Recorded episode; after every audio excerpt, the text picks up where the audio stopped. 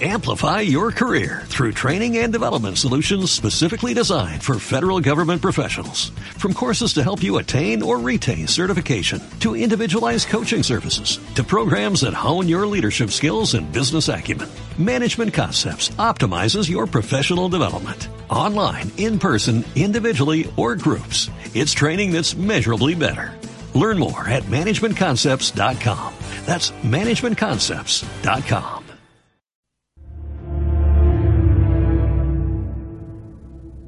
doctoresdeltiempo.com presenta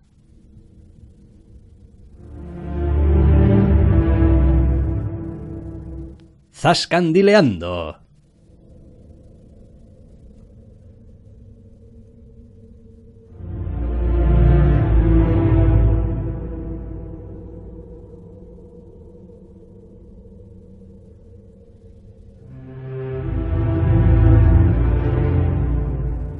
Bienvenidos, queridos oyentes, a una nueva y casi casi deprimente edición de Zascandileando, Doctor Snack. Muy buenas. Buf, no sé si estoy seguro si muy buenas. Madre mía, menudo arranque. Eh, madre mía, esto es lo que pasa cuando dejas que la gente haga la banda sonora de tu película. Y esa película se llama The Revenant o El Renacido.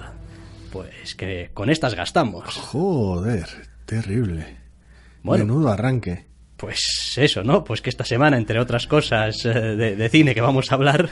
Es terrible, sí, sí. Esta, esta semana tenemos, tenemos películas y tenemos series y eh, muchas de ellas, pues, muchos de esos casos, bastante más alegres que este arranque de cine que tenemos en El Renacido. Bueno, casi cualquier cosa puede ser un poquito más alegre que este arranque de la banda sonora de El Renacido que hemos puesto aquí al principio. El problema está en que la banda sonora está casi, casi de acuerdo con la impresión que nos hemos llevado de la película ese tono triste y casi lamentable de, decepción. Yo, en fin, recuerdo perfectamente, según estaba viendo la película y cuando terminé de ver la película, dije, jo, no me ha gustado prácticamente nada. Esa, esa frase en concreto, sí, sí, eh, había... Porque no, puedo decir que no, no me haya gustado nada, porque hay cosas de la película que me gustaron y me gustan. Hay muchas cosas de la película que me gustaron mucho pero la película en sí, tomada en su conjunto, no, no, no, no, no quiero verla otra vez. No, no, por favor. No, no, me obliguéis. No, es, es un caso bastante peculiar de una película que me gusta tan poco, teniendo tantas cosas que me gustan tanto. Es terrible. Vale, vamos a hacer un pequeño así, rewind hacia atrás y a ver, eh, El Renacido de Revenant, la última película de González Iñárritu con eh, entre los protagonistas, bueno, Leonardo DiCaprio, el protagonista protagonista, y tenemos también al bueno de Tom Hardy. Al bueno de Tom Hardy haciendo de el secundario necesarísimo para esta historia, porque si no de antagonista vital para ellos, sí. Un papel más secundario es el de Don Hal Gleason. Siendo de capitán. Sí, que también está, y que últimamente también empieza a estar en todas las películas. Todas partes, ¿eh? todas partes. No sé qué está pasando. Hay una generación aquí de actores últimamente que empiezan a colarse por todos los lados, a veces incluso haciendo, como en este caso Gleason... vas de Frank Es Máquina, es Máquina Star Wars, de Star Wars aquí. Eso es, sí, pero vaya, en este caso Gleason tiene un papelito, o sea, es decir, en fin, es, es, es importante porque teniendo en cuenta los pocos personajes, entre comillas, que tienen cierta importancia en la película... Sí, pero es un bastante poco. Pero vaya, sale poquito. Bueno, ¿qué nos cuentan aquí? Pues en realidad todo lo que habéis oído acerca de la película es probablemente cierto, salvo que os hayan mentido. Es la odisea de Leonardo DiCaprio, al cual, pues cuando lo un oso, se le ha dado mil vueltas ya está. En algún lado le hechos reales y tal. Y, tal, y entonces, pues, pues ¿Cómo, ¿Cómo sobrevivir al ataque de un oso y arrastrarte a través de horrible y helada y nevada Estados Unidos para, para cobrar venganza, básicamente? Y en fin, ya sabéis que no solemos entrar en spoilers, así que os vais a jorobar, no os vamos a decir al final qué es lo que ocurre o no ocurre. Ni en medio, ni. Ni en medio tampoco, pero vaya, ¿qué le pasa principalmente? ¿Por qué? Quiero decir, ¿qué, es lo que. A ver, vamos a separar por una vez. ¿Qué es lo bueno? ¿Qué, es lo bueno de la película? Vamos a empezar bien. Bueno, la película tiene unos actorazos que se salen. Sí. O sea, las cosas claras. Quiero decir, Leonardo DiCaprio clava el papel. Sí. Y el bueno de Tom Hardy clava el papel. Sí, sí, son, son actores que son realmente buenos y en la película están realmente bien. Vale, ah, tenemos unos actores buenos. no es problema. Bien, eso está bien. La banda sonora, aparte de ser un poco deprimente, acompaña. Acompaña. es adecuada. Es, tal vez no tiene ningún momento brillante, ningún momento destacado para el recuerdo, pero es, es lo suficientemente atmosférica como para que acompañe de manera adecuada. Bien, La fotografía es brillante. La fotografía es la leche. Sí que se ha hablado mucho de, oh, no, la hemos rodado entera con luz natural y tal, ese tipo de cosas. Bueno, Ese tipo de cosas que dices como para dejar caer en plan, oh, qué machotes somos y tal, pero bueno. A mí como espectador me del- importa 33. Es decir, independientemente me encantó, cómo, sí, sí, me encantó Mad Max y me parece que ahí de luz natural había muchas veces lo que hay, clavijo. hay de todo. Es que independientemente del cómo, el resultado está muy bien. La fotografía es bellísima.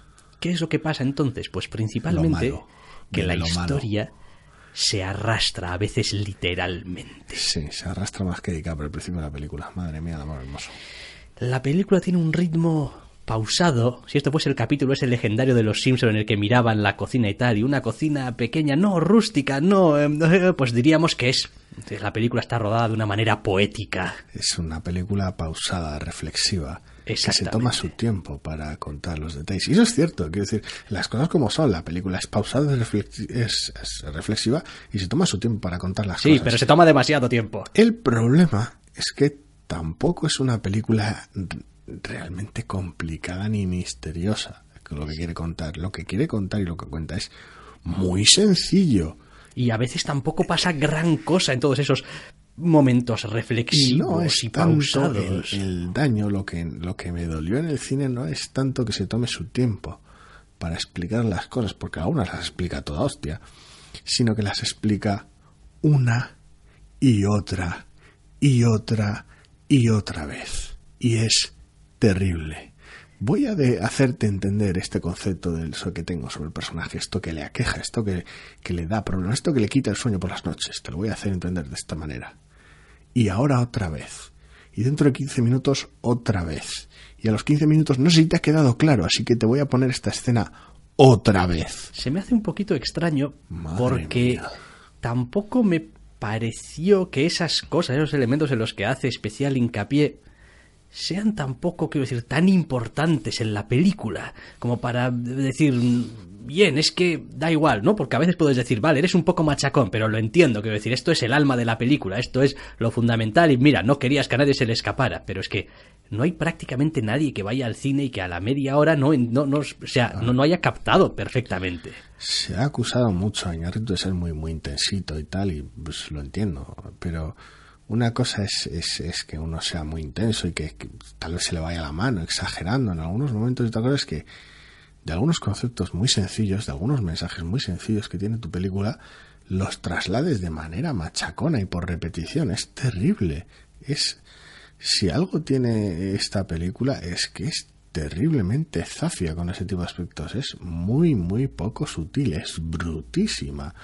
Es como, sí que decir, mi película habla de esto y, a- vamos, a falta de ponértelo en letras grandes so- so- sobreimpuesto sobre la imagen, voy a hacer todo lo demás para hacértelo entender. Y es terrible. Sí. Es terrible porque es cansino. Y después hay otra cosa que hace esta película que me sorprendió muchísimo y, y para mal, y es que todo lo que ocurre, muchas de las cosas que ocurren, coño, son bastante impactantes. Sí. Son bastante... Pero bueno, la película elige contártela de la manera más, entre comillas, normal posible. Más, es decir, no, no se hace tampoco un gran espectáculo de muchísimas cosas en esta película. Que, Tiene sus momentos. aunque tiene sus momentos.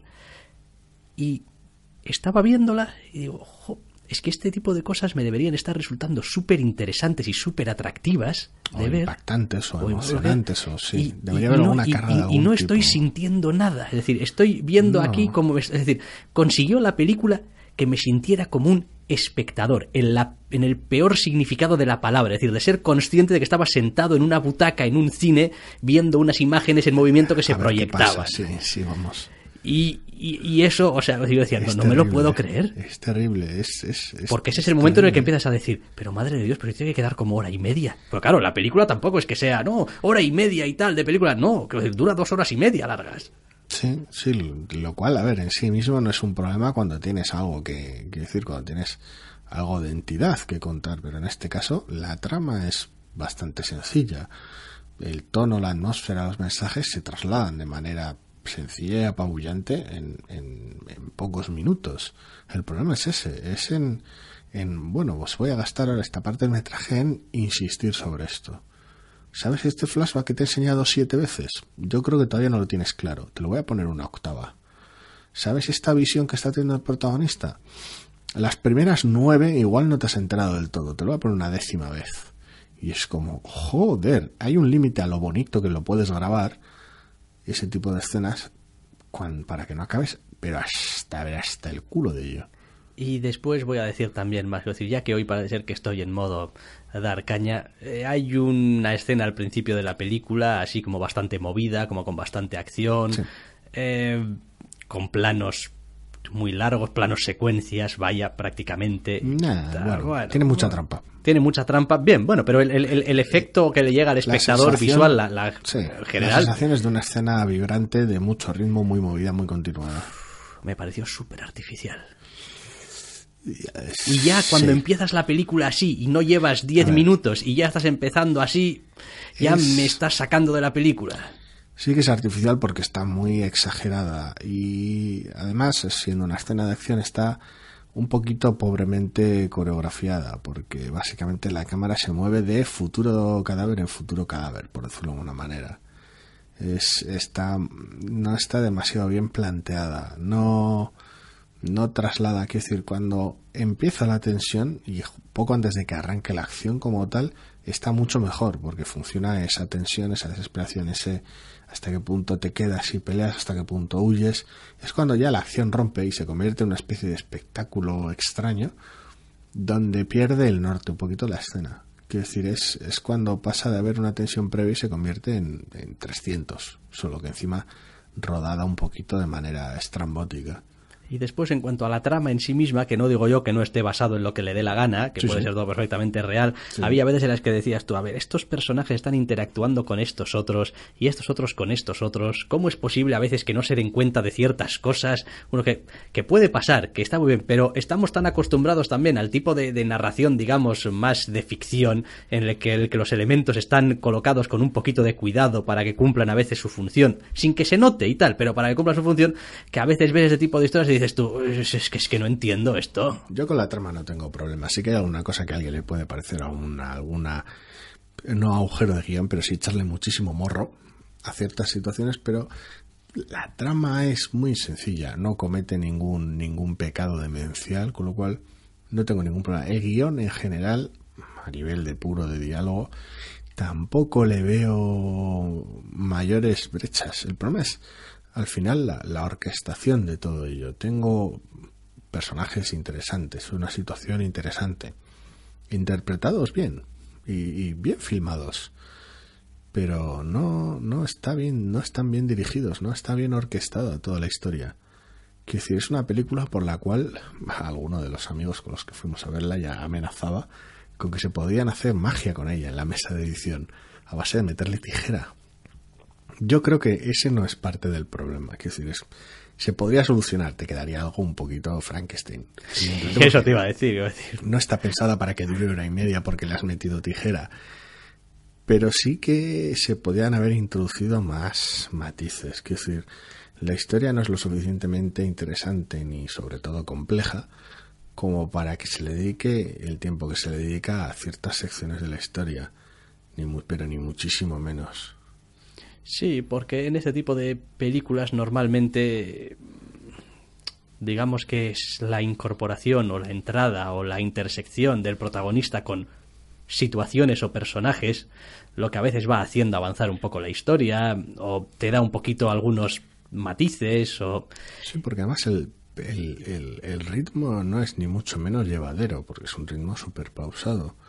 Quiero decir, estaba pensando un poquito en a veces lo machacona que pueda resultar, entre comillas, el renacido y su, su Leonardo, su Leonardo DiCaprio en, Epa, su Leonardo DiCaprio en Lo sabremos después de la publicidad o después de esta tos demencial del Dr. Snack, en cuanto esté listo se eche un buen trago de agua, quizás me reflexione acerca de lo disoluta de su vida y otro montón de cosas que espero que no le hagan reírse, porque si no vamos a liarla bastante parda, y en cuanto esté ya otra vez listo, pues aquí no pasa nada, oiga, se le abre otra vez el micrófono aquí, porque para que se note quién es el jefe, quién es el que domina aquí el cotarro, y ya está, estamos. Entre el resfriado y el Dr. Rus me tienen castigado y me dejan sin hablar. En fin, eso me pasa por rajar de más. El asunto está en que, eh, al igual que Leonardo DiCaprio, le toca, pues eso, perseverar y, andar persiguiendo esta, esta venganza loca y andar insistiendo sobre ello, también le tocaba, entre comillas, de manera totalmente distinta a Matt Damon en The Martian. Es como, no, yo aquí no, planto patatas o lo que haga puta falta, pero a cabezón no me gana nadie. Solo que, claro, quiero decir, aunque esa sea una película, entre comillas, tan sencilla como esta, a nivel de, mensaje, eh, sí que tiene muchísimos más personajes, muchísimas más situaciones y un ritmo totalmente distinto. Y es una película muy sencilla de entender de Martin, tampoco tiene tanta complicación a nivel de mensaje. Es como, no, el tío es muy cabezón, va a sobrevivir como sea, ya veremos si lo consigue o no. El Renacido comparte esa misma intención. La, las, las, razones de, de DiCaprio para seguir adelante son muy sencillas, se trasladan muy fácil. Sí, pero aquí la diferencia básica es que mientras que en una película como de Martian lo que teníamos era un personaje, un protagonista que no paraba de rajar, aunque fuese de cara a la galería, aunque daba fuera, igual, necesitaba sí. mantener su propia cordura, tenía que, sí. que, que, hablar con lo que fuera, aquí todo el diálogo, por no decir el 90% del diálogo que hace Leonardo DiCaprio, si es que lo tuviera, lo hace para consigo mismo para dentro, dentro de su cabeza, y el espectador lo único que ve es al bueno, personaje actual. Son películas con, aunque compartan mensaje en ocasiones, tienen tono totalmente distinto, ritmo totalmente distinto. El problema está en que en el Renacido no, no plantean, no digo que tenga que ser un parque temático, las montañas nevadas en Estados Unidos, pero plantean muy poquitas historias interesantes y los pequeños momentos que tiene interesantes cuando se cruza con situaciones que dan juego, con personajes realmente que dices tu coño. Aquí hay miga, son las situaciones que menos duran. Sí. Es, es, es como si de alguna manera la película insistiera en no vamos a devolver otra vez a Leonardo DiCaprio al tedio y a la depresión. Que conste eso te iba a decir, que hay un cierto mensaje implícito ahí en toda la película, claro. que no me parece obviamente que, que, que, esté mal, porque es verdad y que yo muchas veces he pensado, y es, Pero... bueno, señoras y señores, ya sabemos que todo el mundo queremos banda sonora en nuestra vida y que todo sea como súper épico y tal y cual, pero lo cierto es que nuestras vidas el, la mayor parte del tiempo son anodinas, aburridas, haces lo que tienes que hacer y pasas por los sitios porque tienes que hacer las cosas. Entonces aquí nuestro protagonista en el Renacido le pasa un poquito eso, hay muchísimas de las cosas que hace que las hace porque las tiene que hacer, porque hay que sobrevivir, porque es lo que toca, porque y aquí no hay ni un gramo de epicidad, quiero decir, obviamente que nadie vaya a esta película pensando, no, y una historia épica de venganza, no. Una historia de venganza quizá, ya veremos cómo acaba, pero, pero desde luego de épica no tiene mucho, a pesar de que algunas situaciones puedan ser extraordinarias o sorprendentes, pero no épica aquí no hay. Pero es que la forma de contar la película choca totalmente con el, con el fondo, es decir, uno puede contar eh, el logo de Wall Street a tope, al 11, a fuego, con todos los excesos del mundo, porque quieres contar una historia de una vida llena de, de todos los excesos del mundo, y aquí estás machacando con lo mismo porque quieres contar una historia de perseverancia. Es raro, porque estás siendo muy insistente, muy machacón con algunos temas que no le van bien. Eh, intenta ser a veces cotidiano o reflejar algunos momentos menos épicos o menos interesantes de, de DiCaprio porque quieres contar algo cotidiano. No, joder, cotidiano no. El tío sobrevivió al ataque de un oso y ahora está atravesando la, nieve para vengarse fuerte. Puede que no mole haciéndolo, no es un superhéroe, es un, tío cabezón y, y lleno de resquemor. Pero no es una historia cotidiana del día a día, precisamente. Entonces, el tono es demencial y el tiempo empleado para ciertas cosas es absurdo. Entonces, ese es el problema, que la, la, la, historia está encajada en una estructura que no le lleva a, ninguna parte. Y los temas tan sencillos que toca y la historia tan sencilla que tiene no justifica en ningún momento la manera en la que se ha contado. Y luego creo también que la película tiene algunas escenas de acción, en algunos momentos. Mmm, yo como espectador lo agradecí, hombre, un, un poco de acción, ¿no? Yo quiero decir, es decir, te compro cualquier cosa de acción que me vendas en estos momentos y tal, porque necesito... Un clavo eso es, necesito salir. Pero tampoco creo que estén especialmente bien. Yo esperaba algo que rompiese totalmente el, el, el, el, ritmo y el tono y fuese algo súper crudo y súper violento y súper demencial, o todo lo contrario, que fuese exactamente en la misma línea, digamos, que el resto de la película y fuese casi casi como una especie de violencia a cámara lenta, ¿no? Como a inexorable y lenta y, y, me Más encuentro con una especie de... de cosa batiburrillo ahí en medio que ni para un lado ni para otro. Entonces, no, no sé, es que ni siquiera me satisfizo escena, eso. La verdad, las escenas de acción solo inciden más en la tristeza. Sí, ofrecen un cambio de ritmo, con lo cual, pues si alguien entre el público se ha quedado dormido, servirá para que se despierte, pero que no, no, no, no, no debería ser el caso, pero bueno, porque el resto de elementos como la fotografía y la interpretación compensan, pero el asunto está en que las escenas de acción casi lo hacen todo más triste, porque entre lo excesivo de la fotografía, las escenas de acción, lo, lo, lo, vibrante del movimiento de cámara y tal, y lo excesivo de algunos momentos propios como tal de estructura en las escenas de acción, casi ponen en evidencia esa sensación de esa, esas ganas de decir, bueno, ahora te hemos metido esto para, para animar un poco el cotarro y para demostrarte todavía que, se puede seguir hacia adelante ahí en esta, en esta misión loca. Aparte de que no recuerdo en ninguna otra película haberme sentido tan agradecido de ver escenas de secundarios. Es como, sí, joder. Cuéntame otras sí, cosas que estén Sí, hay, otros personajes hay otros lugar, personajes haciendo otras cosas y tal. Qué, bien. Estamos pasando un tiempo con estos personajes que hablan entre sí. y- Sí, porque sabes que cada vez que vuelvan al protagonista te van a volver a contar lo mismo para hacerte trasladar la misma idea otra vez, por si no te ha quedado clara la media docena de veces anteriores.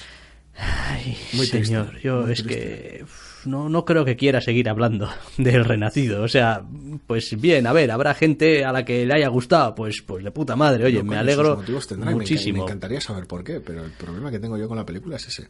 pero El problema es que no. ya, si, si sigo hablando de ella, me voy a parecer a la propia película. Sí, Me voy sí, a no, volver a y- insistir en que la película insiste en repetir los mismos temas.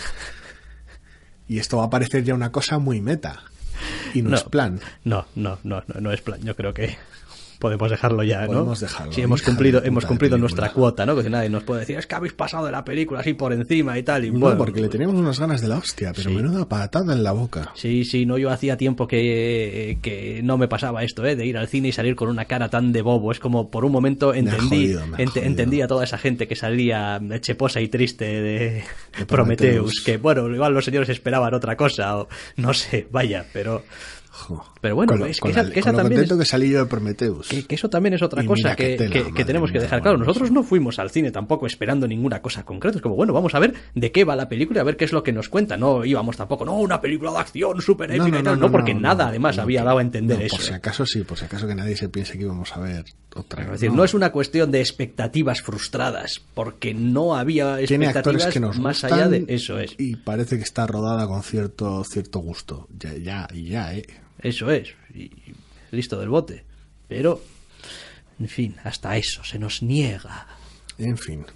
En fin, vamos a dejar ya este de Revenante, este El Renacido, y vamos a hablar de nuestra siguiente película.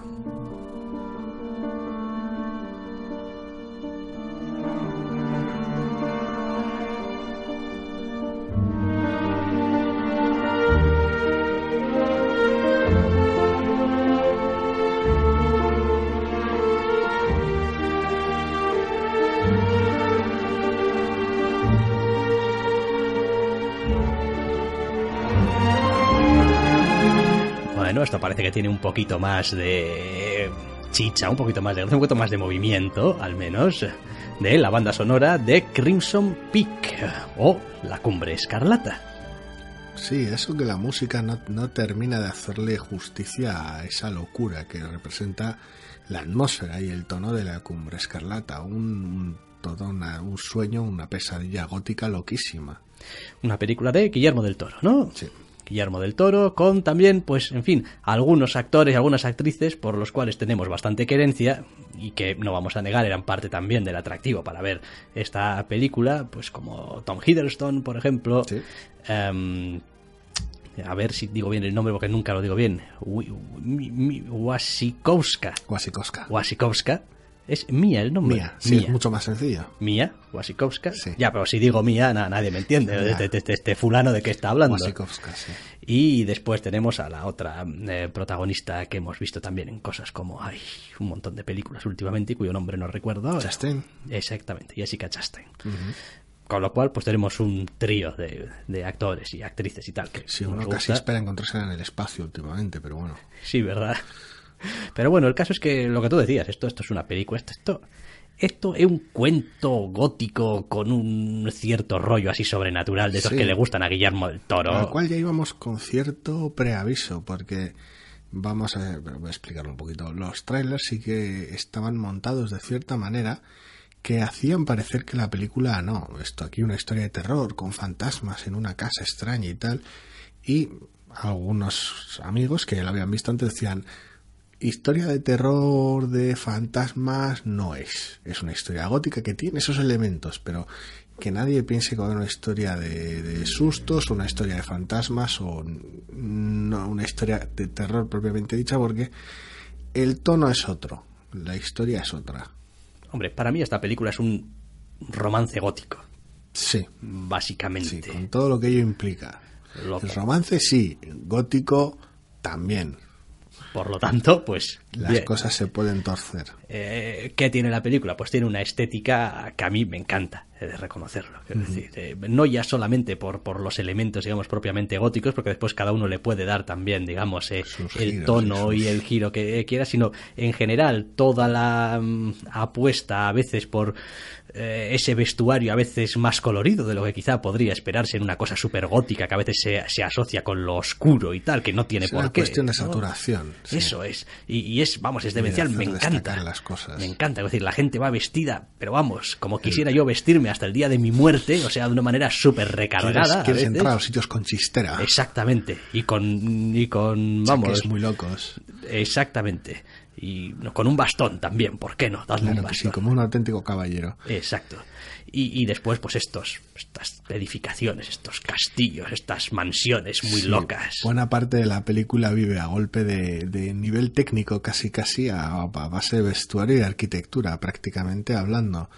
Por el otro lado, evidentemente, los actores, estamos hablando de, de favoritos, de actores a los cuales les tenemos mucho cariño y que están geniales, que es ese tipo de casting, tal vez el caso de Jessica Chastain, como ya he dicho, acostumbrados un poquito a verla en el espacio, se hace un poquito más extraño, más decir, pues tal vez no habría pensado en ella si me tocase a mí, Sí, pero también se las arregla la película para darle un aspecto un poquito distinto del que ha tenido en las últimas películas. Sí, para... como, como a todos, pero si uno piensa en, en cuento gótico en que necesita este tipo de este tipo de, de héroe, a veces, tal vez en ocasiones, bueno, de héroe protagonista masculino, a veces distante, tal vez frío, misterioso, extraño, eh, normalmente suelen tender a ser bastante delgados, es como muy- cierta languidez y tal, y pues hay ciertos actores que te pueden venir a la mente con las actrices y los papeles protagonistas que les suelen tocar en ocasiones también Eh, es que por eso digo que el caso de Jessica Chastain era, era más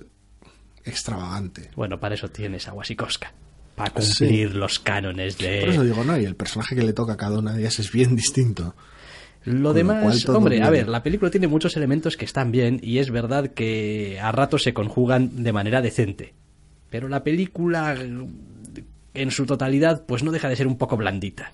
Y aquí vuelvo otra vez a mi palabra fetiche. Blandita. el problema es que para ser una, un, un, pues, romance gótico vamos a quedarnos con eso eh, y, y contar con tantos elementos llevados de manera bastante exagerada, como le gusta a Guillermo del Toro y a nosotros también, en el vestuario, en la arquitectura, Ese toque sobrenatural a veces. las, interpretaciones van a la altura, todo el tema de efectos visuales cuando toca ese aspecto sobrenatural y tal, está ahí, está bien. Es el problema, y de donde viene, creo, el, el apelativo de blandita, esta vez por parte del doctor Rust, está en la trama. La trama es terriblemente manida y es terriblemente no sobada y predecible. Es que eso es, no solamente que esté sobada. Bueno, a ver, estamos hablando de este tipo de historia. Quiero decir, eh, si empiezas a darle demasiados giros, te sales ya un poquito de lo que, de lo que son estas historias. ¿no? Bueno, eh, pero en este caso yo creo que el género, sobre Pero todo en, yo este- creo en que la película, que lo construye la atmósfera, y el tono, Pero- no la trama. A esta película lo que le falta es que no llega hasta el final, no llega hasta sus últimas consecuencias. Estas historias tienen un desarrollo más o menos que, que al final tienen que acabar más o menos como tienen que acabar y hay ciertas cosas que tienen que pasar y, decir, no hay a veces mucho espacio, si al menos si quieres ser fiel al, al- espíritu y a cómo están construidas estas historias para ciertos finales o ciertas transiciones o ciertos personajes haciendo ciertas cosas. mm, No, o sea, no. Es decir, lo, has, es, es como si le hubiese subido un poquito el, el- el nivel de optimismo y un poquito el nivel de color. Vamos a meterle un poco más de color, un poco más de optimismo y vamos a hacer una película que en el Hollywood de hoy en día va, se pueda vender. Hacemos un tráiler que más o menos nos venda algo y ya está. A mí no me incomodó, no, no me pareció que en ese aspecto esté, esté abaratada o esté llevada a ser más, más comercial. Tal vez ciertos giros son un poquito extraños o tal vez fuera, fuera de género y el final tenga sus, sus ciertas incomodidades, aunque a mí me gustó bastante. Eh, yo creo que el problema es la trama. El problema no es que creo que la película no sea lo suficientemente dramática o lo suficientemente jodida y que no. Porque está esa parte también romántica, esa parte de, de, ese cierto optimismo, jodido, pero optimismo.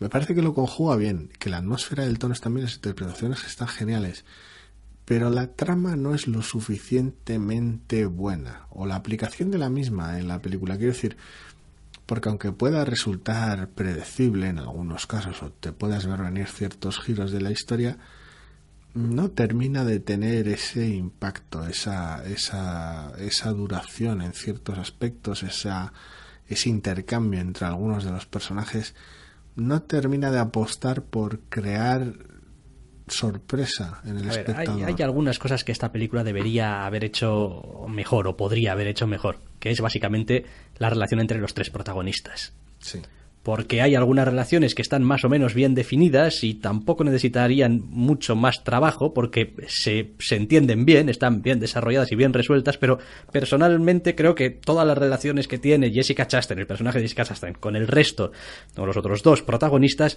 fallan un poco. Algunas son demasiado contadas muy por encima y en otras son demasiado de confrontación y ya está y, y se acabó y no hay nada que explicar. Digo yo, hombre, no, aquí tendrás que tendrás que darle al espectador algo un poco más para, para, para entender, para sintonizar un poco con los personajes. El problema que tengo con la trama tal vez no es tanto la predictibilidad que pueda tener o lo, esperable que sean ciertos desarrollos, es posible que sea el ritmo. Y mm, todo lo contrario que nos ha pasado antes con el Renacido, me parece que en muchos aspectos la película está apresurada. No sé si te ha pasado lo mismo no te sabría decir. Yo creo que la película dura lo que tiene que durar. Lo que pasa es que, en fin, a ver, estas historias siempre son complicadas. Y hay una cosa en concreto que creo que a la película le, le ocurre y es que hay algún momento en el que hace un hay un lapso de tiempo que pasa, digamos, ¿no? Y pues bien, pues ha pasado X tiempo y tal, pero lo demás, la película no da mucha sensación de paso del tiempo. Eh, no, no hay una sensación demasiado clara de cómo la situación va degenerando, cómo los personajes van adaptándose a la nueva situación o quedándose. Entonces, eh, no es tanto que las escenas no estén bien, sino que no hay una gradación, no hay un... Es decir, la protagonista no parece que se vaya dando cuenta mucho de las cosas eh, poco a poco. De manera progresiva. De manera progresiva. ni... Por eso digo que está apresurada, que desde el momento en el que llega la película a la, a la, a la cumbre escarlata del título, de alguna manera tienes la sensación de decir, bueno, ya, ya tengo los personajes donde quería, ahora tengo que contar esto, y pum, pum, pum. Sí, de hecho, ese sería un poco el punto en el que tendría que empezar la película, es como el resto ha sido como el preámbulo y tal, pues, pues bien contado, muy bonito y tal, tu Londres y no sé qué. El asunto está en que no, el mismo ritmo, la misma delicadeza con la que opera. perdón, Londres no, Londres. Inglaterra es a donde vuelven. Búfalo. Búfalo, sí. El mismo, el mismo cariño y la misma sutileza, la misma dedicación que, que utilizan al principio de la película en Estados Unidos contando las cosas poco a poco, con tiempo. Tal vez se podían haber hecho algunos esfuerzos más en otras áreas, pero está bien contada. Podemos ver a la protagonista, su entorno familiar, el padre, sus amistades, tal, sus, ilusiones, cómo, cómo encaja y no encaja en la sociedad en la que está, esa llegada del extraño o el extranjero de fuera, bien, está todo muy bien llevado. Luego eso no se reproduce una vez que llegan a la cumbre escarlata. Ahí ya la película su ritmo y su uso de la trama pasa a ser mucho más utilitaria. Es como, no, aquí hay un misterio que resolver, hay unas cosas que llevar a cabo, hay esto, pum, pum, pum, pum, y es más destajista en ese aspecto. Probablemente en parte también porque ella misma se entrampa al dejar a los personajes en una de estas, no, esto está súper aislado. Digo, bueno, oiga, es que no tenéis ni uno, ni, un mayordomo, ni un ama de llaves, ni un... nada, nadie con quien interactuar. Están los tres personajes aislados, ahí tienen que interactuar solo entre ellos. Hay unos obreros fuera al principio, pero son, son ruido de fondo. El problema que tengo es ese. Y a veces, y a veces son el resto los que te dan el contexto de lo realmente viciada que está la situación también. Bueno, el problema es que es que es de que al que al que le echo la culpa es precisamente al ritmo. Cuando digo que está apresurado y que le falta metraje o, o, cambiar la manera de contarlo, es por eso, porque llegas a la cumbre, llegas allí y dices tú, vale, esto es así de raro y pum, y te soltamos esto y esto te lleva inmediatamente a esto, no hay no hay tiempo para respuesta, no hay un, un cambio gradual. Las cosas son terriblemente bruscas en todos los aspectos. Se ofrece un pequeño descanso, un pequeño interludio casi en la casa de postas y tal, pero es más casi un elemento de la trama obligatorio para impulsar el resto y, en, al momento vuelve a ese ritmo de lanzarle cosas a la protagonista, una detrás de otras. No, es donde la atmósfera, aunque está bien lograda, no da tiempo para la reflexión y para la pausa. Sí, después le ocurre otra cosa, toda la parte sobrenatural de la película aparece muy temprano en la película, mm, sin ninguna justificación muy clara, mm, simplemente aparece. Es un elemento existente en el logótipo y punto. Y, y a lo largo de la película, todo lo sobrenatural que va apareciendo parece tener relación única y exclusivamente con la protagonista. Sí, sí, sí, por supuesto. Y solamente, y solamente cumple una función, que tampoco vamos a decir aquí, pero eh, no es una cosa que a la protagonista le, le, ocurre y que puede tener un montón de interpretaciones y que, y que tiene varias ramas después, incluida la que quizá más le interesa, ¿no? A la, a la historia, sino que no, es decir, cada vez que algo sobrenatural, ¡pum! es como una pieza más de tu puzzle. Es decir, no, no cumple, no, no, cumple ninguna otra función. Y es como, hombre, es un poco una pena. Es una facultad más, es un elemento más de la historia. el problema era haberlo vendido en los trailers como si fuera el centro de la película cuando no es cierto, es una facultad más de la protagonista, por decirlo de alguna manera.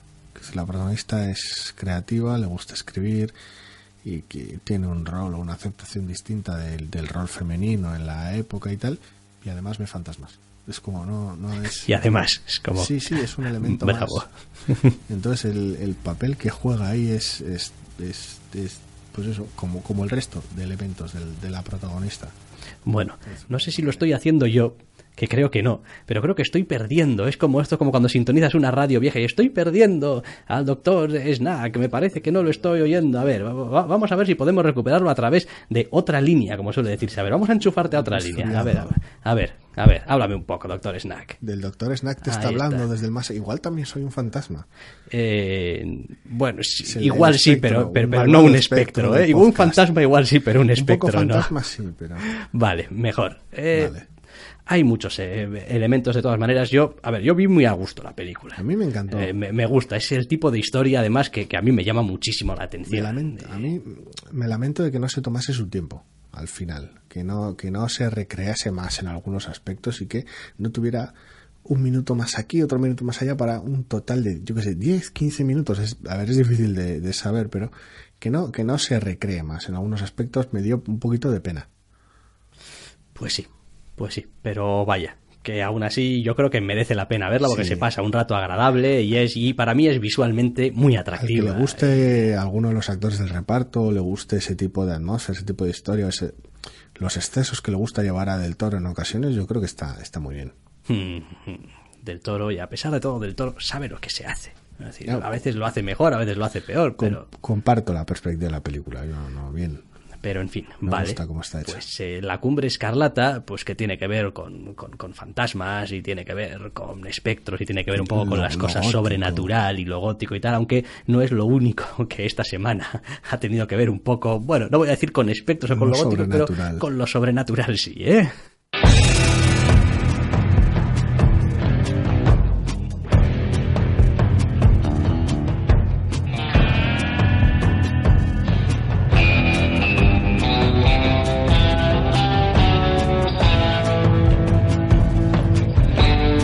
De vez en cuando la gente se le va la olla, en este caso a Joseph Loduca, y dice, ah, voy a hacerme aquí una especie de revisitación de, la serie, así, en, cinco minutitos, así, rapidito, para que la gente pueda disfrutar un poco, porque, en fin...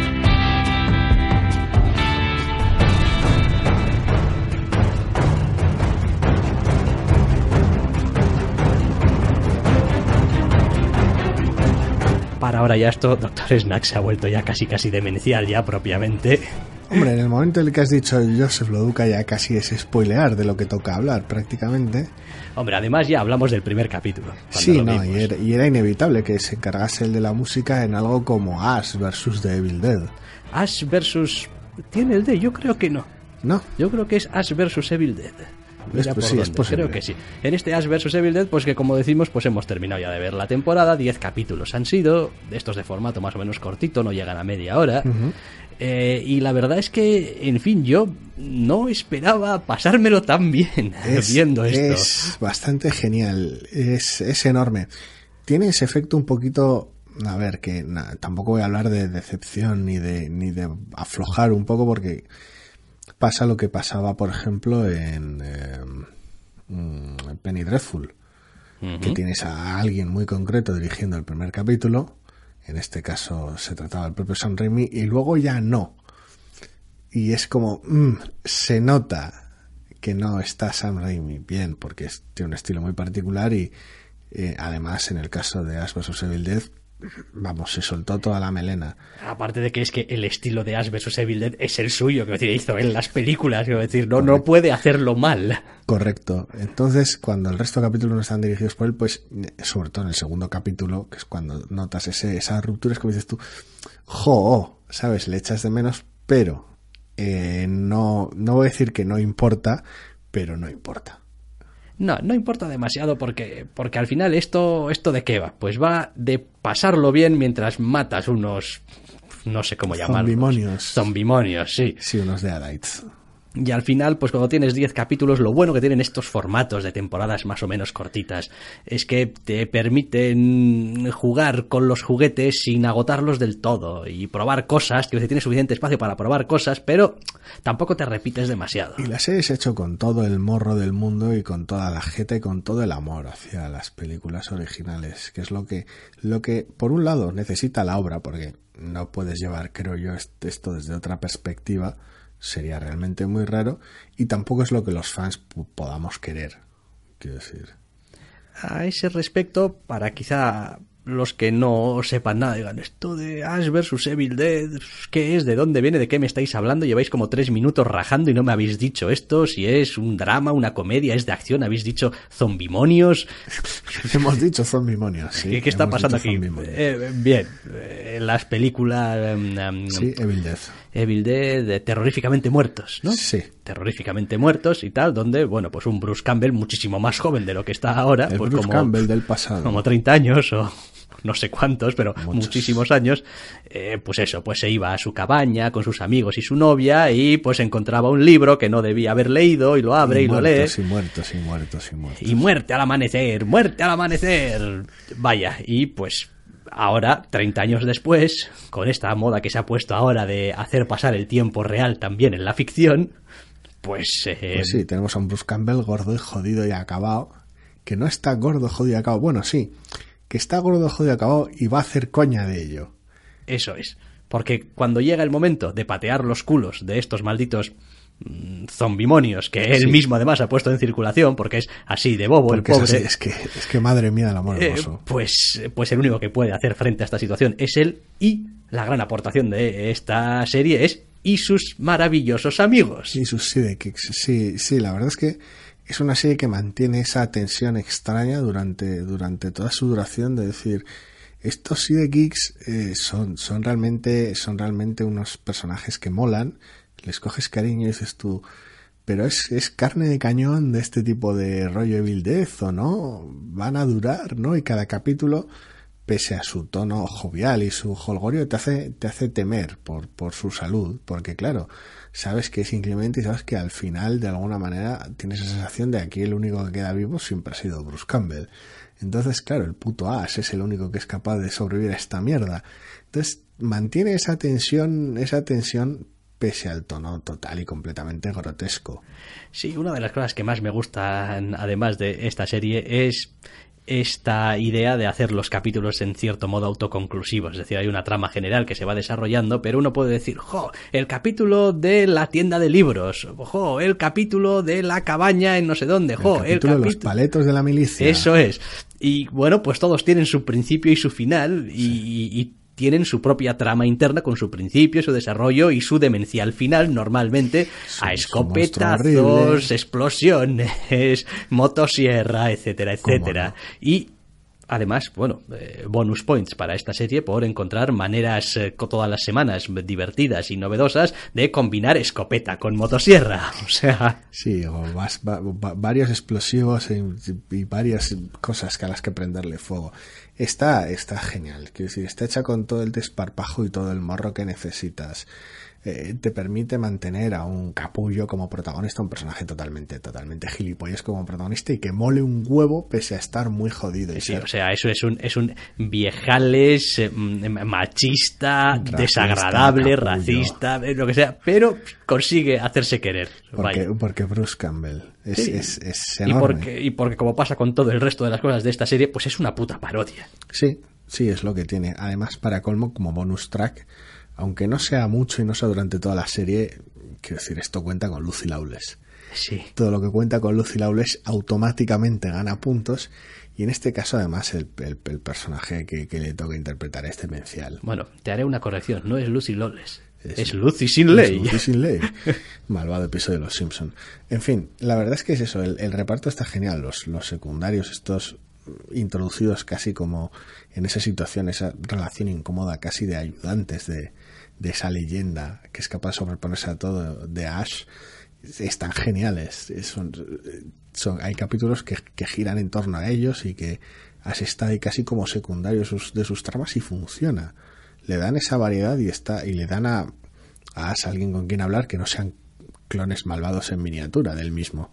Sí, que nadie se lleve de todas maneras a engaño. Esta, esta, esta serie eh, es una serie de de humor gore paródico. O sea, decir, no es una serie de terror con unos toques de humor, ni es una. O sea, no, o sea, es lo que es. Es una. Hablando pronto y mal, pero con todo el cariño del mundo, esto es una patochada. Sí. Pero con todo el cariño, ¿eh? Pero, con todo el cariño. O sea, es una patochada de las de sentarte y decir, joder, qué ganas tengo de ver esta patochada. O sea, por supuesto, precisamente por eso no, no es una serie que va a gustar a todo el mundo. Es decir, va a haber gente que va a ver los primeros cinco minutos de esto y va a decir, ¿qué mierda es, esta? Es difícil que esta gente, que esta, que esta serie realmente atraiga a alguien que no conozca ya la, obra original y que realmente consiga gustar a alguien que no tenga ya cierto cariño por algo, al menos alguna de las partes, tal vez las más originales, las, las más iniciales como Evil Death o las más del más desfasado ejército de las tinieblas.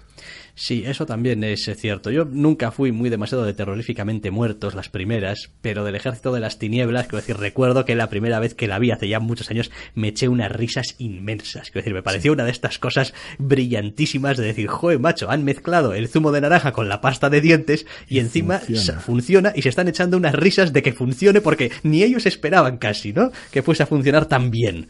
Y, y funciona muy bien. Y bueno, pues a ese respecto, pues ya, hombre, el tono ya lo tengo ya un poco cogido, ¿no? Desde el principio. Entras ya, Es difícil, es realmente difícil. Poca gente se acercará a esto pensando, bueno, porque bueno, no se lo puede, se lo puede cruzar en Starz de manera muy loca porque creo que en castellano no lo emite nadie, que yo, al menos que yo sepa, si alguien lo sabe que me corrijan, pero uno se topa esto en Starz y no se lo topa por accidente. Si se lo topa por accidente, lo normal es que no se quede si no conoce ya de qué va. Sí, pero en, en, cambio creo que tiene una temática y un modo de tratar las cosas que a pesar de todo, es como muy moderna. O sea, es el tipo de producto un poco transgresor. Mira que anda que la fórmula no tiene años, ¿no? Pero que puede funcionar hoy en día. Que puede atraer a la gente. Es como. Es una, es una cuestión de desvergüenza. Es un formato corto, es un formato ágil. Está hecho con mucho cariño, con mucho mimo. Además. Eh, sí, sí, con mucho mimo, con, mucho bien buen hacer. O sea... Sí, la propia Starz acompaña sus capítulos de, de un pequeños cómo se hizo y pequeños guiños de, bueno, detrás de las escenas esto y esto otro, porque ese, ese efecto especial tradicional en la medida de lo posible y vamos ahora a montar un cañón con sangre y ahora unas colchonetas aquí para tirar a los personajes de un, punto a otro y ese casi maltrato al actor, entre comillas. Sí, van mojados todo el rato, tienen las bolsas llenas de agua porque estamos haciéndoles andar por aquí. Y vamos, vamos a ver cómo, cómo le llenamos la cara al protagonista de Pring en este capítulo. Sí, no, hay, hay muchas cosas muy bonitas en, este Ash vs. Evil Dead. Eh, la menor de las cuales no es que vamos a tener segunda temporada. Pues sí, pues sí, uno ya casi ya está esperando, no sé, esqueletos animatrónicos o no sé qué, no sé, más, más medio o más loco. Hablando de eso, ya sabéis que no spoileamos eh, nada, pero esta temporada tiene uno de los mejores finales de temporada que he visto Sí. yo en muchísimo tiempo en serie ninguna. Tiene, o sea, tiene un papo, un morro, tiene, o sea, pero, pero, vamos, Sí, es que le porque echa, es- qué rostro le echan, madre mía, es que Madre mía, sí, es- todavía no puedo creerme exactamente cómo acabó esto. Es, es increíble porque, lo dicho, habiendo visto todo el Evil Dead y todos los de las Tinieblas, teniendo mucho amor para, para cómo hace San Raimi las cosas, para cómo se han hecho las cosas en esta serie, la cabrona consigue sorprender y consigue decir, coño, esto no me lo esperaba. Y funciona. Y os quiero mucho por el morro que le habéis echado a esto. Y es, es un final de temporada increíble. En que, pero en serio, increíble. Con Sí. muchas ganas de ver la segunda, a ver qué cojones hacen ahora. Y después el espectador que, en fin, que ve la serie no tiene por qué eh, darse cuenta ni fijarse en esas cosas, pero, pero lo que tú decías, está hecha con muchísimo cuidado, muy pensada y siendo muy consciente de que, hombre, hay una serie de elementos que están presentes en la serie continuamente que o le das continuamente la vuelta o le buscas continuamente una manera distinta. Es decir, la, la acción forma una parte central en esta serie eh, y tiene que ser al mismo tiempo, tiene que, que tener ese equilibrio entre, tiene que ser acción de verdad, o sea, decir, tiene que estar bien, la acción tiene que ser interesante, pero al mismo tiempo tiene que ser un poco de coña, porque si no, no sería Evil Dead. Y al mismo tiempo tiene que ser también un poco así como ah, desagradable, ahí tiene que ser un poco como, ah, lo, lo gore, asquerosita. casquería, asquerosita y tal. Entonces, todos los capítulos, encontrar ese punto ahí intermedio es, complicado. desagradable, pero de broma. Eso como- es. Eso, es como, es como, ah, que te hace decir, ah, da Dios. cosa, pero poco, porque está hecho desde el cachondeo un poquito. Es, es, es un equilibrio muy jodido, porque eh, la serie so- conseguía capítulo a capítulo man- mantener la, la fe y el- las ganas de los espectadores de ver más, a base de mantener un equilibrio muy jodido entre ofrecer lo mismo de siempre, esos guiños, esos demonios que se comportan de maneras muy determinadas, esas escenas de casquería que sabes cómo van a proceder y, y ofrecer ese, ese terreno seguro, entre comillas, para los fans y al mismo tiempo sorprender con los desarrollos de la serie y los derroteros que, que toma. Entonces, eh, el efecto es muy raro porque, porque es coño, no me puedo creer que haya visto 10 capítulos de esta serie y que esté tan bien. Sí, que todavía no me haya cansado de ver disparar a un zombimonio en la cara, ¿no? Sí, sí, es, es todo, el mismo, todo el rato lo mismo, pero no es todo el rato lo mismo. Y Parece que es todo el rato lo mismo y en cierto modo lo que sucede es todo el rato lo mismo, pero no pasa de la misma manera.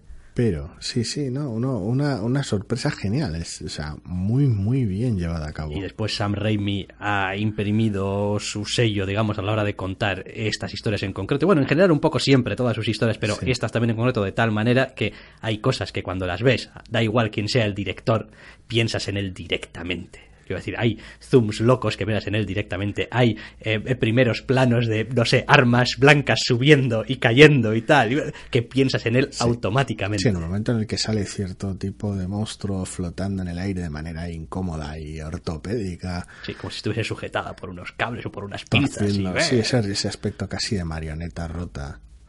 esos, esos, esos monstruos, entre comillas, siempre con unos dientes enormes. cámara subjetiva loca, sí, todos, todos los vicios y guiños están ahí, por decirlo de alguna manera. Yo ahora lo que quiero es que San Raimi haga más, más de sus películas, de este, con ese toque, ese extra, ese, ¿Cuál ese fue la última película de Sam Raimi?